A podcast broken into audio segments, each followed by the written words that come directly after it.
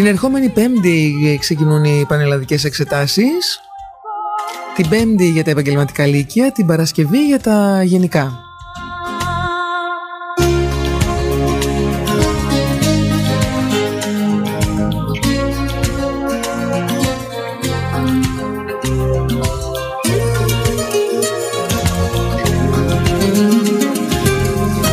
Τώρα για το πώς θα διαχειριστούν το χρόνο τους και την ψυχραιμία τους οι υποψήφοι των πανελλαδικών εξετάσεων και οι γονείς τους αλλά και πώς θα πρέπει να γίνει η συμπλήρωση των φετινών δύσκολων μηχανογραφικών δελτίων θα μας τα πει ο επιστημονικός διευθυντής της Employee 2 Συμβούλη Εκπαίδευσης και Σταδιοδρομίας κύριος Χρήστος Ταουσάνης. Καλησπέρα κύριε Ταουσάνη.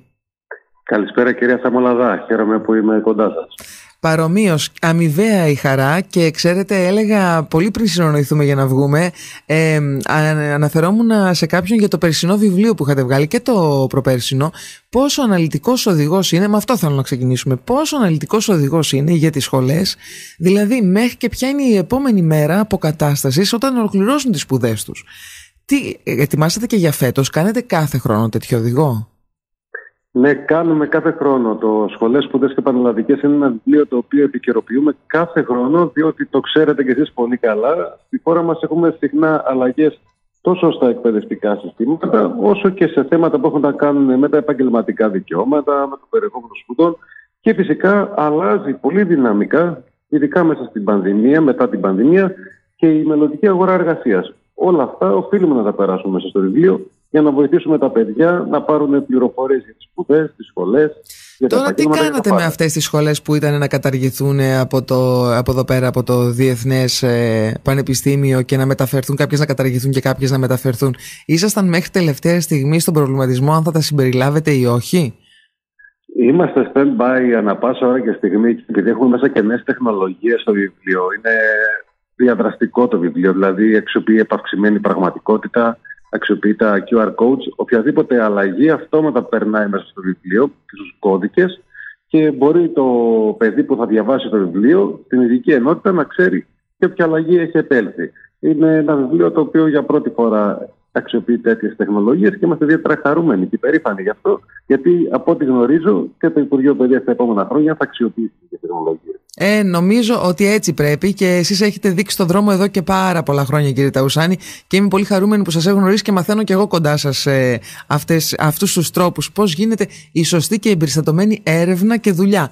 Λοιπόν, πάμε τώρα να ξεκινήσουμε με τα βασικά. Πώς θα διαχειριστούν, κύριε Ταουσάνη, το χρόνο και την ψυχολογία τους οι μαθητές; Ε, τις τελευταίες αυτές οι μέρες οι οποίες είναι οι κλασικές καταστάσεις που πιέζουν ε, μαθητές και γονείς ε, έχω να πω όλο τον περίγυρο και την οικογένεια τι πρέπει να κάνουμε, πώς θα διατηρήσουμε την ψυχραιμία μας και δεν θα μας καταπιεί το άγχος και αγωνία; Πολύ σωστά όπως αναφέρατε κυρία Σαμολαδά είναι κρίσιμες αυτές οι μέρες και ξέρετε ε, έλεγα το εξής ότι Τώρα, στη φάση που είμαστε, το πόσο θα διαβάσουμε ή θα ξενυχτήσουμε να διαβάσουμε δεν θα διαφοροποιεί σημαντικά την τελική μας βαθμολογία. Αλλά το πόσο θα διαχειριστούμε το χρόνο μας και την ψυχολογία μας αυτές τις τελευταίες μέρες είναι καταλητικό. Έχουμε δει μαθητές όλοι μας αριστούχους την τελευταία στιγμή λόγω της τρομερής πίεσης και του άγχους να μην αποδίδουν τα αναμενόμενα. Άρα εμείς πρέπει τώρα να εφαρμόσουμε 4-5 πραγματάκια. Καταρχάς, ε, να μείνουμε πάνω, πάνω απ' όλα μακριά από ανθρώπους που μας αγχώνουν. Δεν ξέρω αν είναι οι φίλοι μας, αν είναι οι γονείς μας, αν είναι οι καθηγητές μας. Ε, αυτή την περίοδο καλούμε τα παιδιά να είμαστε στην άκρη όλοι εμείς, να ρίχνουμε τη μέγιστη κατανόηση, γονείς, καθηγητές κτλ. και να αφήνουμε τους μαθητές προσιλωμένους στη σκέψη τους ή και στο διάβασμά τους. Δεύτερον, τα παιδιά θα πρέπει να κρατήσουν μια πολύ καλή φυσική κατάσταση και μια ρουτίνα, ειδικά τις τελευταίες μέρες, είτε αυτή είναι ρουτίνα φαγητού, είτε είναι ρουτίνα ύπνου, προκειμένου να πάνε με την καλύτερη, με την καλύτερη δυνατή ψυχολογία και φυσική κατάσταση και εκείνες τις μέρες. Και φυσικά κατά τη διάρκεια των πανελλαδικών. Ε, ένα άλλο πολύ απλό αλλά ουσιαστικό τέχνασμα ή αρχή, όπως θέλουμε αυτό το πούμε, είναι την περίοδο αυτή τα παιδιά να μην επικεντρώνονται αποκλειστικά και μόνο στις σκέψεις στα μαθήματα και στη διαδικασία. Α αφήσουμε λίγο και το μυαλό μας να ξεκουραστεί. Δηλαδή, ας σκεφτούμε τι μας έλειψε όλη αυτή τη χρονιά περισσότερο, τι θα θέλαμε να κάνουμε μετά τη λήξη των εξετάσεων, να εστιάσουμε δηλαδή στο χρονικό μετά. Α κάνουμε και μια κουβέντα για τις διακοπές. για το πώς θα οργανώσουμε τον ελεύθερο μας χρόνο. Ξέρετε, όλοι μας και εμείς οι ενήλικες το αντιλαμβανόμαστε όταν φεύγουμε από την πίεση και κάνουμε κάποιες σκέψεις που είναι άσχετες από την πίεση της δουλειάς, από τις υποχρεώσεις, αυτό μας βοηθάει λίγο να κατεβάσουμε και ρυθμούς. Ε, Σας ακούμε προσοχή όπως καταλαβαίνετε, γιατί μπορεί να μην δίνουμε πανελλαδικές εξετάσεις εμείς αυτή την Πέμπτη, την Παρασκευή, αλλά δίνουμε κάθε μέρα εξετάσεις στη δουλειά που κάνουμε. Οπότε σας ακούω με προσοχή να δω τι μπορώ να κρατήσω στην καθημερινότητά μου, κύριε Ταουσάνη. Βεβαίως. Ύστερα έχει πολύ μεγάλη σημασία να ορίσουμε μια στοχοθεσία διαφορετική σαν μαθητές. Α είναι άσχετη αυτή η στοχοθεσία με τις πανελλαδικές. Τι καινούργιο θα θέλω να κάνω από Σεπτέμβριο, να πιάσω μια κουβέντα ακόμα και με ανθρώπους που δεν είναι στην ίδια κατάσταση. Ενώ ας μην είναι οι συμμαθητέ μας. Είναι ε, κάποιος γνωστός, κάποιος φίλος μου που είναι στο πανεπιστήμιο, κάποιος μικρότερος ή κάποιος άνθρωπος ο οποίος είναι ενήλικας, αλλά είναι λίγο εκτός αυτής της διαδικασίας. Ξέρετε γιατί, γιατί αν εγώ καθίσω και συζητήσω για μια ξένη γλώσσα που θα ήθελα να κάνω, ή θα σκέφτομαι να ξεκινήσω κώδικα, προγραμματισμό ή να κάνω εθελοντισμό, αυτό με βοηθά να κατεβάσω λίγο ρυθμούς και σφιγμού, να το πω πολύ απλά, και να αφήσω το μυαλό μου να ξεκουραστεί. Και είμαι σίγουρο ότι και κάποιες ε, ορμόνες εκρίνονται χαράς για μπροστά σε κάτι ευχάριστο, άγνωστο, σε μια νέα πρόκληση.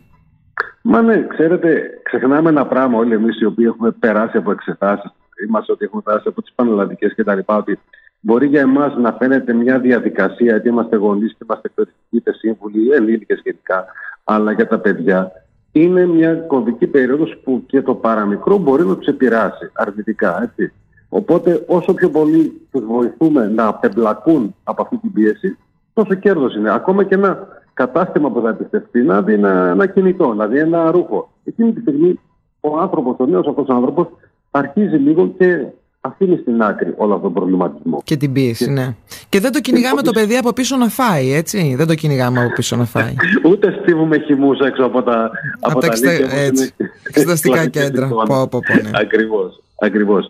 Και φυσικά να κάνουν και τα ίδια τα παιδιά από μόνο τους κάποιε κινήσει. Για μένα είναι καταλητικό το να μπορέσουν να μείνουν εντελώς μακριά από τα social ή έστω να αφιερώσουν πολύ λίγο χρόνο και συγκεκριμένες στιγμές, γιατί εκεί θα επικοινωνήσουν με τους μαθητές τους, μπορεί να μεταφέρουν και οι μαθητές τους άγχος, όπως και την περίοδο που θα ξεκινήσει το πρώτο μάθημα και μετέπειτα, αυτή την περίοδο των πανελλαδικών να μην ακούμε και να μην συζητάμε για το πώς θα πήγαν οι υπόλοιποι, αν θα ανέβουν ή αν θα πέσουν οι βάσεις, τι θα μπορούσαμε να κάνουμε ε, για να γράψουμε καλύτερα και γιατί δεν το κάναμε. Ε, Τέτοιες συζητήσεις μόνο κακό μας φέρνουν. Και λέω πολλές φορές και το εξής, ότι ε, προσπαθήστε ακόμα και το να μην μιλήσετε στα παιδιά, λέω, τη μέρα των πανελλαδικών, σε άνθρωπο. Πάτε, συγκεντρωθείτε, σε focus στη σκέψη σας και μπείτε κατευθείαν να ξεκινήσετε να γράψετε το μάθημα. Και φυσικά, ας μην ε, τρέπονται ή α μην κολλά κανείς ότι αν νιώθει τόσο υπέρμετρο το άγχος, ακόμα και αυτές τις τελευταίες μέρες, το να μιλήσει με έναν ψυχολόγο, το να συμβουλευτεί έναν ειδικό. Δεν είναι κακό, μόνο κέρδος είναι, έτσι. Ε, είναι μια πίεση που όλοι πρέπει να διαχειριστούμε. Ε, βέβαια. Μίλησα σήμερα το πρωί με μια φίλη μου παιδοψυχολόγο για. επειδή έχει γράψει ένα βιβλίο για να τη φιλοξενήσω. Μου λέει: Δεν μπορώ να σου περιγράψω πώς είναι τα ραντεβού μέχρι να ολοκληρωθούν οι πανελλαδικές εξετάσεις. Ξεκινάνε από τις 8 η ώρα το πρωί και τελειώνουν 10 η ώρα το βράδυ. Ευτυχώς υπάρχουν από ό,τι καταλαβαίνω αρκετοί που έχουν αφήσει τα στερεότυπα και έχουν ζητήσει τη βοήθεια του ειδικού, ακόμη και για αυτή τη, σύντομο, τη σύντομη χρονική περίοδο. Ε, κύριε Ταουσάν, τι διαφορετικό θα συναντήσουν φέτος οι υποψήφοι στο σύστημα και στην τριτοβάθμια και γιατί το φετινό μηχανογραφικό είναι το δυσκολότερο των τελευταίων ετών, όπως μου έχετε ξαναπεί; Ναι, είναι μεγάλες οι αλλαγές και ουσιαστικές. Δηλαδή, τι θέλω να πω, πρώτο και βασικότερο. Πέρυσι ξεκίνησε η ελάχιστη βάση εισαγωγής που πρακτικά περιόριζε την πρόσβαση με συγκεκριμένα κριτήρια σε πολλά τμήματα, ειδικά για τους μαθητές που κινηθήκαν σε χαμηλές βαθμολογίες. Αυτό συνεχίζει και φέτος. Και τη φετινή χρονιά έχουμε τρία πολύ σημαντικά δεδομένα. Πρώτον, έχουμε μείωση του αριθμού των εισακτέων. Είναι αρκετά αισθητή η μείωση. Μιλάμε περίπου για 9.000 λιγότερου ε, εισακτέους και πολλοί από αυτούς έχουν περιοριστεί από κεντρικά τμήματα της Αττικής και της Θεσσαλονίκης και γενικότερα έχουμε διαφορετική κατανομή των θέσεων και στα περιφερειακά πανεπιστήμια. Αυτό λοιπόν θα δημιουργήσει ένα πρόβλεπτο σκηνικό της βάσης και στι προτιμήσει. Δεύτερον, αλλάζει ο τρόπος υπολογισμού της βαθμολογίας για τα παιδιά. Τι σημαίνει αυτό; Μέχρι πέρυσι, εγώ σαν υποψήφιος ήξερα ότι είχα ένα συγκεκριμένο σύνολο μορίων για όλα τα τμήματα που με ενδιαφέρουν, για όλα τα τμήματα του πεδίου μου ή του τομέα μου, με τα άλλα. Από φέτο, η κάθε σχολή έχει δώσει δικούς τους συντελεστές, δικό της τρόπο υπολογισμού των μορίων, να το πω πολύ απλά για να καταλάβουν και οι μα. Και άρα, ένας μαθητής, ο οποίος θα πάει και θα δηλώσει για παράδειγμα 30 σχολές στο μηχανογραφικό του, θα έχει 30 διαφορετικά σύνολα μορίων. Το οποίο από σχολή σε σχολή, από πόλη σε πόλη, μπορεί να έχει και πάρα πολύ μεγάλες διαφορές. Άρα δεν, δεν μπορούμε να ποντάρουμε στο ότι βλέπαμε μέχρι πέρυσι τον υπολογισμό της βαθμολογία στα Μόρια. Μιλάμε για ένα νέο ε, ιδιαίτερο μείγμα το ότι θα συναντήσουμε φέτος τις βάσεις αγωγής.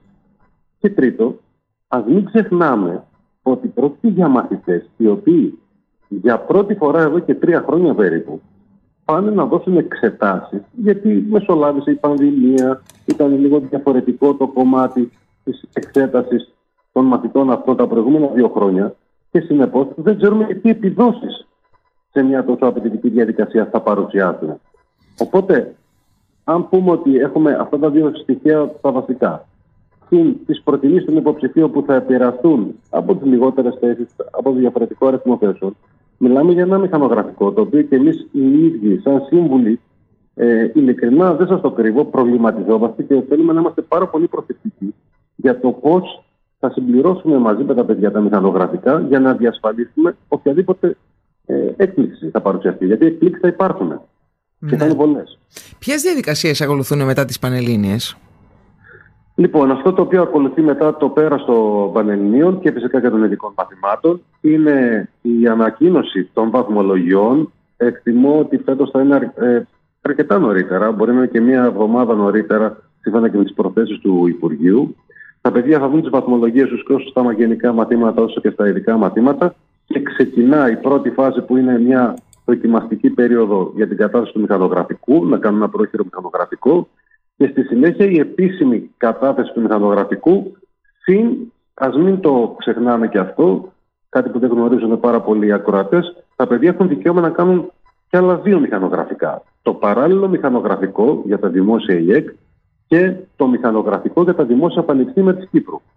Χωρίς κάποια έξτρα εξέταση, χωρίς κάποια απαιτητική διαδικασία, με τα μπόρια των πανελλαδικών. Οπότε είναι τρία μηχανογραφικά πλέον που μπορούν να καταθέσουν και το κάθε ένα έχει τη δική του αποστολή και τη δική του σοβαρότητα. Ε, να ρωτήσω Αλλά... κάτι, ε, γιατί αυτό συμβαίνει πρώτη φορά. Ε, μπορεί δηλαδή να κάνει το μηχανογραφικό του που θα είναι για τα ανώτατα εκπαιδευτικά ιδρύματα της χώρας, της Ελλάδας. Ακριβώς. Που είπαμε το πόσο περίπλοκο είναι φέτος και πόσο μπορεί μέχρι τελευταία στιγμή να αλλάξει. Ταυτόχρονα θα κάνει ένα μηχανογραφικό που θα είναι για τα δημόσια πανεπιστήμια της Κύπρου.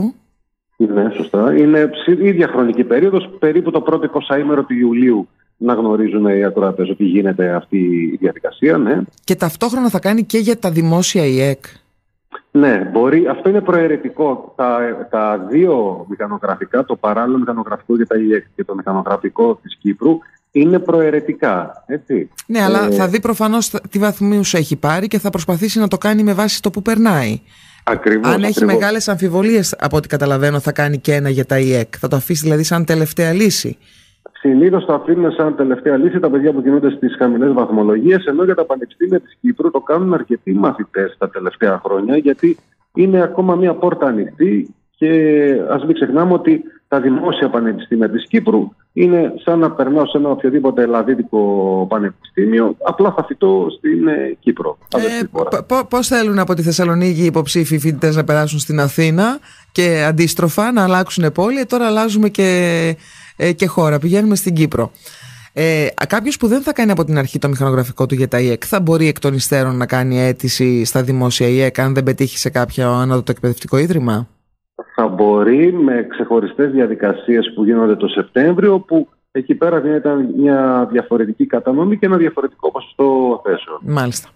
Ε, τώρα, ποιοι είναι οι μεγαλύτεροι προβληματισμοί για τους φετινούς υποψηφίους, κύριε Ταουσάνη, μετά από όλα αυτά που είπαμε; Κοιτάξτε, ε, υπάρχει ένας πολύερνος προβληματισμός ε, σε δύο επίπεδα. Ο ένας είναι για κάποια περιφερειακά ιδρύματα τα οποία ε, έχει ξεκινήσει ένας διάλογος για το ποια θα είναι η επόμενη μέρα. Είδαμε και εδώ και στην πόλη μας, στο Διεθνές Πανεπιστήμιο Ελλάδος, κάποιες αλλαγές, κάποιες ε, φωνές που ακούστηκαν πάνω σε αυτό το κομμάτι. Οπότε πάρα πολλά παιδιά προβληματίζονται αν θα φύγουν τα νέα τμήματα ή αν θα φύγουν σε περιφερειακά τμήματα, φοβόμενα ότι θα γίνει με αυτά τα τμήματα.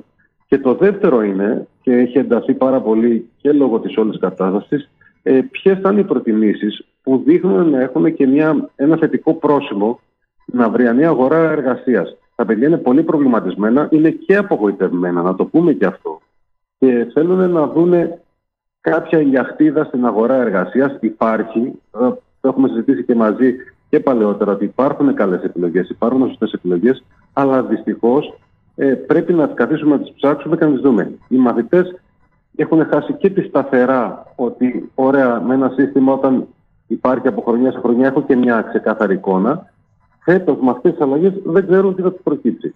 Οπότε αυτοί είναι οι τρεις βασικοί Ε, τώρα μου το περιγράψατε βέβαια, αλλά να το πούμε λίγο πιο ξεκάθαρα. Πώς διαμορφώνεται το νέο πλαίσιο στην τριτοβάθμια και στην αγορά εργασίας του μέλλοντος που θα πρέπει να έχουν κατά νου τους μαθητές και γονείς βέβαια και να σταματήσουν να, να, να μένουν ότι τα παιδιά όλα θα γίνουν δικηγόροι, γιατροί και μηχανικοί; Αυτό είναι πολύ σωστό το οποίο αναφέρετε. Ξέρετε, Υπάρχουν πάρα πολλά επαγγέλματα. Και δάσκαλοι, ξέχασα. Και δάσκαλοι, γιατί κάθονται τρεις μήνες. Ξέχασα και, και, και δάσκαλοι. Είναι, είναι, ε, είναι κάποιες κλασικές ε, προσεγγίσεις. Συνήθως οι μαμάδες και οι μπαμπάδες κάνουν αυτές τις κλασικές προσεγγίσεις. Τα παιδιά είναι λίγο πιο διαλλακτικά σε αυτό που σκέφτονται για το αύριο μετά αύριο και το κάνουν με όλη την καλή διάθεση. Αλλά ας μην ξεχνάμε κάτι. Α μην ξεχνάμε ότι αναφερόμαστε σε ανθρώπους που θα βγουν στην αγορά εργασίας σε βάθο δεκαετίας. Οπότε μια εντελώς νέα και διαφορετική αγορά εργασίας. Υπάρχουν κλάδοι, για παράδειγμα, όπως οι 3D specialists, υπάρχουν οι UX designers, υπάρχουν εξειδικευμένοι μηχανικοί πάνω στην τεχνητή νοημοσύνη, αλλά και επαγγέλματα αναλογιστές, τοξικολόγοι, νέα επαγγέλματα, δυναμικά επαγγέλματα, τα οποία δεν είναι δυνατόν να γνωρίζει ένας γονιός. Οπότε, ας είμαστε λίγο διαλλακτικοί και ας σκεφτούμε λίγο και έξω από κάποια καλούπια, διότι η αγορά εργασίας που θα συναντήσουν αυτά τα παιδιά θα είναι εντελώς διαφορετική.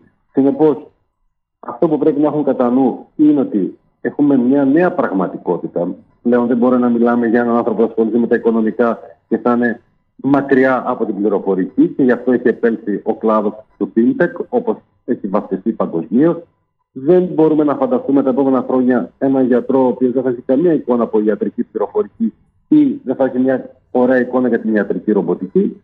Και φυσικά όλε αυτές τι νέε τεχνολογίε που αλλάζουν σε συνδυασμό με την πανδημία. Α μην ξεχνάμε ότι η πανδημία επιτάχυνε τρομερά τον ψηφιακό μετασχηματισμό και άλλαξε την αγορά εργασίας και θα την αλλάξει.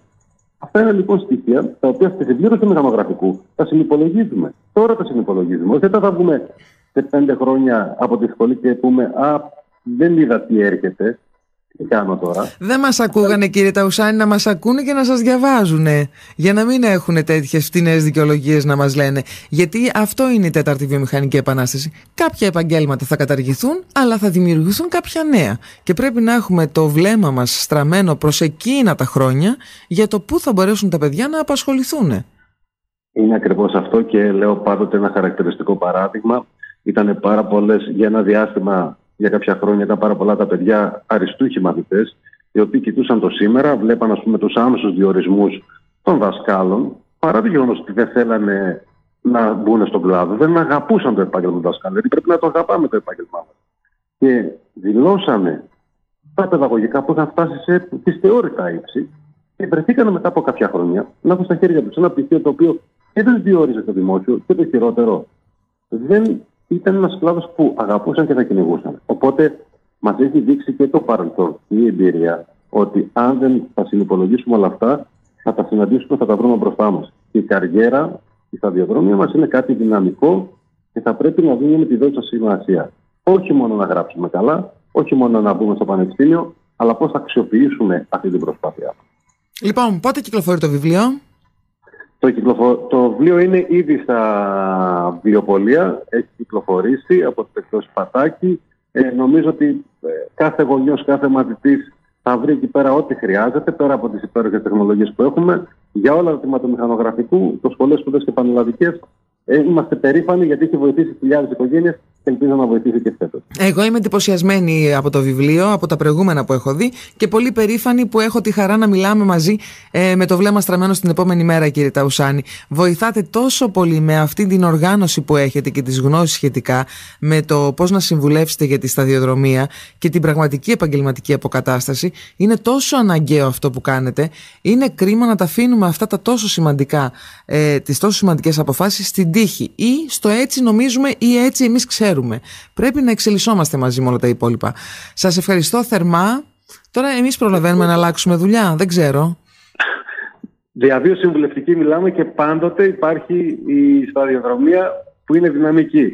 Ε, εγώ ξέρω ότι το αγαπάτε πάρα πολύ. Όλοι μας που αγαπάμε τη δουλειά μας πάντοτε τη βελτιώνουμε, πάντοτε έχουμε την ευκαιρία να την κάνουμε καλύτερη και θα πω κάτι και για τους ενήλικες ακροατές, να ξέρουμε ότι ποτέ δεν είναι αργά και μπορούμε να κάνουμε ένα προσανατολισμό της εργασίας μας, έστω και αν φαντάζει δυσθεώρητο.